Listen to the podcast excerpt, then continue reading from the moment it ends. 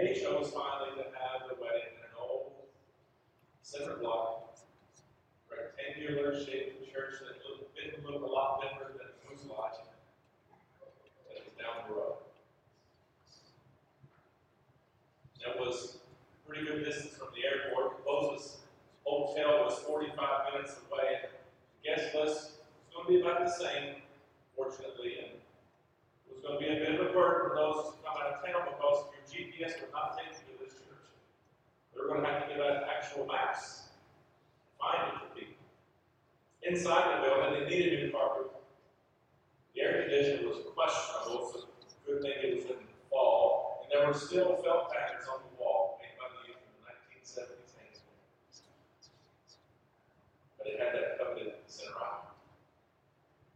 But why the change? Why did they make this choice? Well, realize that well, this was the place where she had been baptized. This is where she went through confirmation, and it was later in life where she met the person she was going to marry. It was a place where her grandmother had been memorialized in the service, and above all, it was that place that she came to know something of the love and grace of God. It was a holy place. And this couple came to realize that the building was more important to them because it was sacred for these reasons. It was way more than a means to an end.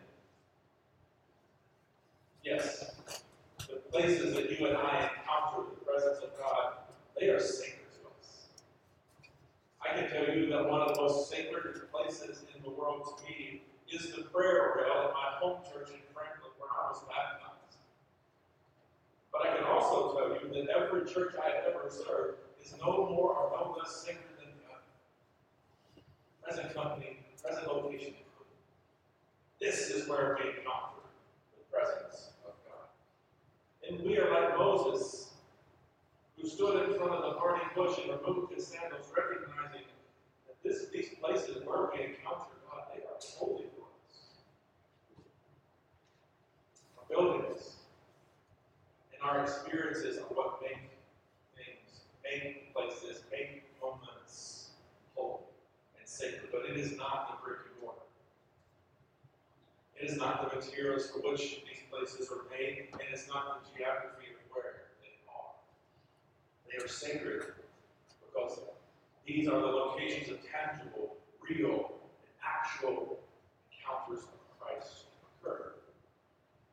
And at the center of our lives, we must be rooted in this presence of Christ, wherever we may be. As one person writes about sacredness, Sacredness is found in the daily ministries of the Church of Jesus Christ. As we are armed deep, the physical, emotional, mental, and spiritual human hurts in our church, our community, and our world.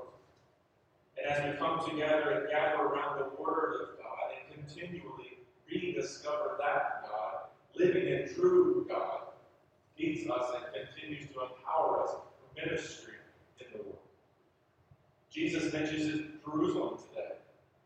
It was in Jerusalem that was a sacred ground for Christ, but we must remember that from there the entire world is changed. Yes, places matter, moments matter, but only because they are in relationship with encounters of the risen Christ and that we are called to serve, and we are called, we are to live out the sacredness and impacting the world. These things, sacred and real, though, if we're not careful, we can disconnect them. We can forget the intimate relationship between.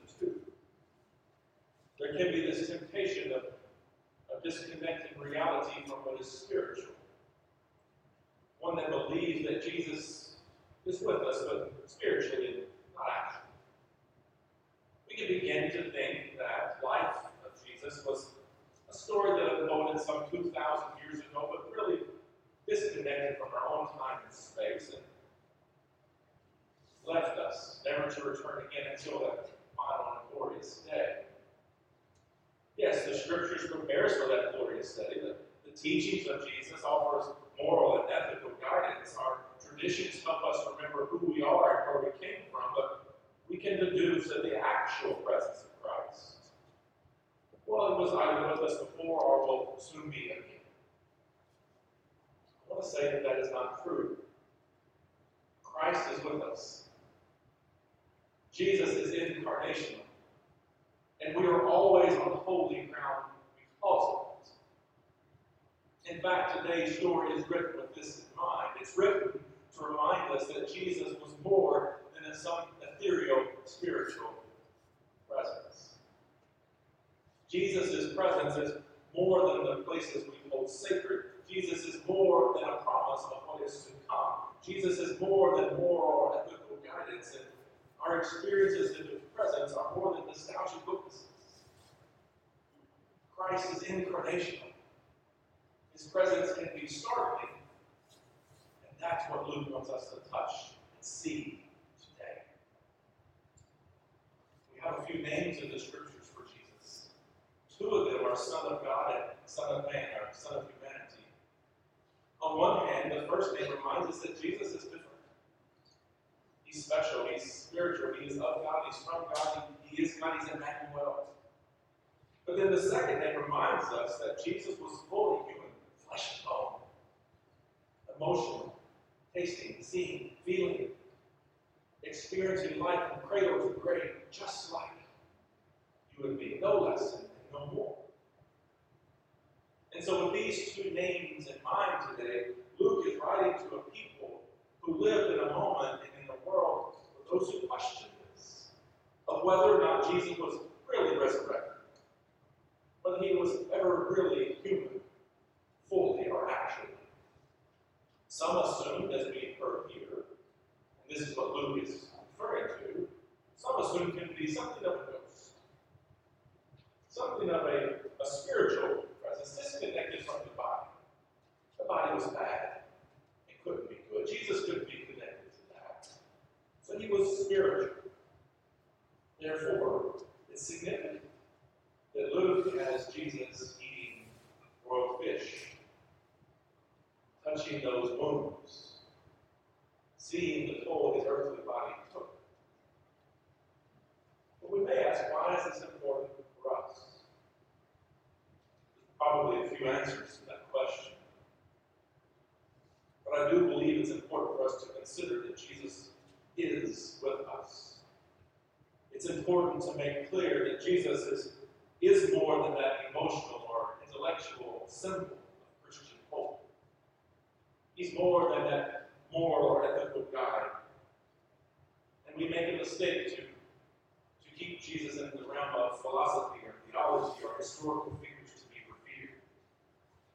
Luke wants his readers, you and me, to know that our hope, our life, is attached to something very personal very real, very present, very much embodied with us. Paul alludes to the same thing in 2 Corinthians 5 when he says that our bodies are earthly tents, holding what is sacred. And Luke and Paul want us to see this abiding presence of God is within you and me. This abiding presence is in the community of faith is when we come together. It's the, it's the koinonia of the church. And it's an encounter of reality. It's a lived out presence in the world. And short, we are not waiting for Christ to return. Christ is here. He is now. He is abiding. This is most likely, again, why you see. This ghost figments of our imagination, they don't eat fish. He wants us to know that there is a reality in the resurrected body of Christ. And this reality startled the disciples. It scared them, terrified them. Jesus had been dead. Now he's alive. That's pretty startling. And likewise, for you and me, can it be just as startling when we realize that Christ is in our midst, right here with us? How often must it be that Jesus in our presence made me thinking things like, well, you know, I'm sitting right here with you. And you talk for me and around me and of me. I'm right here. I just think sometimes we speak and live as though Christ isn't in the room. My family does something that's kind of fun and lighthearted. When one of us makes a mistake, says something we shouldn't, one of us say, Jesus knows. Jesus knows you said that. Jesus knows you did that. It's fun. It's a lighthearted thing to do, but it's true. It's, it's a way of thinking of Christ's incarnation. Because we can easily forget. We can forget when we preach, when we teach, when we act, all. Christ, the Spirit, God is in the room.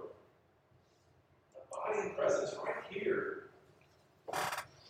We can forget this in our talking and in our doing, whether they're mundane things or difficult things or serious things. Indeed, Jesus knows. He knows our words of others. He knows our thoughts. You read the tweet. You read the post. He knows our sins. He knows our wounds. He knows. He simply knows. Maybe if we live that way, we live or things or do differently at times. I know I would. I can forget. Christ is real. He is a real person among us, present, a witness, a companion on our journey. And to believe that Christ is incarnation,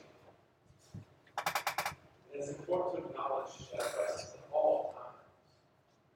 And that means that we see Christ in every act of peace, our love, our kindness, our hope, our gentleness. And when we see those, Christ becomes visible, tangible, alive, present. Anytime you and I, led by the Spirit, offer these things to the stranger, we have touched the wounds of Christ. We call this the body of Christ for that reason. We embody Christ as the church. And our faith cannot be treated like a faith. Our faith reminds us we are down to earth people, living in this moment, living in these realities. In fact, you and I have been shaped from the dirt of this earth. We are from the soil that God breathed life into us. And we, down here in flesh and bone, accomplish our mission as followers of Christ, just as He did, flesh and bone, in our midst. And this mission sends us to those who are hurting, those who are lost, sends us to, to bring healing and redemption and forgiveness, to speak justice to injustice. So I'll ask you, can you remember that time Jesus startled you? I do, one of those times. The story is a little insignificant, perhaps, in its telling. It's, it's simple, what I mean to say, but I'll share it anyway. A few years ago, I'm dining, having lunch, a uh, church lunch program. For many years, I sat at tables with those who were homeless, those who were unemployed, those who were underemployed, those who were underhoused. I got to know many who were, had been in recovery for many years, and I got to know many who I encouraged to go to recovery. I met many you are more and less educated than myself, more and less experienced in life than I am, more wise and intelligent than I am. But on one particular day, we're sitting with a few men. Someone comes into the room that we knew, and let's just say he wasn't always pleasant or easy. And he sat down with us at table, and before he got to leave, he had pretty much offended everyone at the table. On this day, he was mad at humanity. He was upset with everyone at the table. I couldn't even tell you half the words I heard. And then when he left, lunch unfinished, many around the table decided to express how glad he's gone. I didn't say that, but I was thinking it. I didn't disagree with him. Then finally, of the men at the table spoke. He says, Hey, some folks just eating up things. Some folks just can't yet understand how much God loves them. But until they do, we have to love them. Because they don't know how to love you. Silent. Then he said, Well, the peach cobbler's good. We He was a real man. And I know that because he was eating peach cobbler. But I also saw Christ. He was no less Christ because he sat at our table and he spoke a word of, of love. In a moment of something other than love. Maybe it was his general confidence, maybe it was his ability to look at this man with respect as he said his words. And it sounded a lot like Jesus saying, Touch my scars. And maybe you'll understand his scars today. It remembered by me because it startled me. It startled me because we live in a world where getting upset with the behaviors of others, of those people, is, well, it's the norm. And here was a voice of someone unfazed by the world, choosing to love and show compassion towards someone he saw as hurting inside. And the rest of us just didn't. Yes, we live in a world full of anger, violence, brokenness. We can tell ourselves that we're powerless against such things. We can even justify our anger towards people because, well, they haven't deserved our love yet. But when we do, maybe we've forgotten that Christ is about us. Sometimes, maybe we just wish Jesus would come back and said all things right, once and for all. Well, until he does, we are not powerless. We do not need to have hard hearts. We do not need to give up on the world. We can remember that Jesus is more a philosophy our symbol of hope. Jesus is incarnational. Christ is real. Christ is with us. And for you and me to live more incarnationally today, perhaps it looks like being a voice of grace in a hardened world. I suppose the incarnation of Jesus looks like volunteering for the ministries of the church on a daily basis. Being incarnational is a willingness to enter into the hardships of our neighbors, of one another, of those who come to our pantry, of those who the below us where. I think it looks like weeping with those who grieve. I think it looks like offering forgiveness to one another, especially those things that are bad towards. I think it looks like wedding in cinder block churches with felt banners on the wall, and I think it looks like Jesus saying, Look at my scars.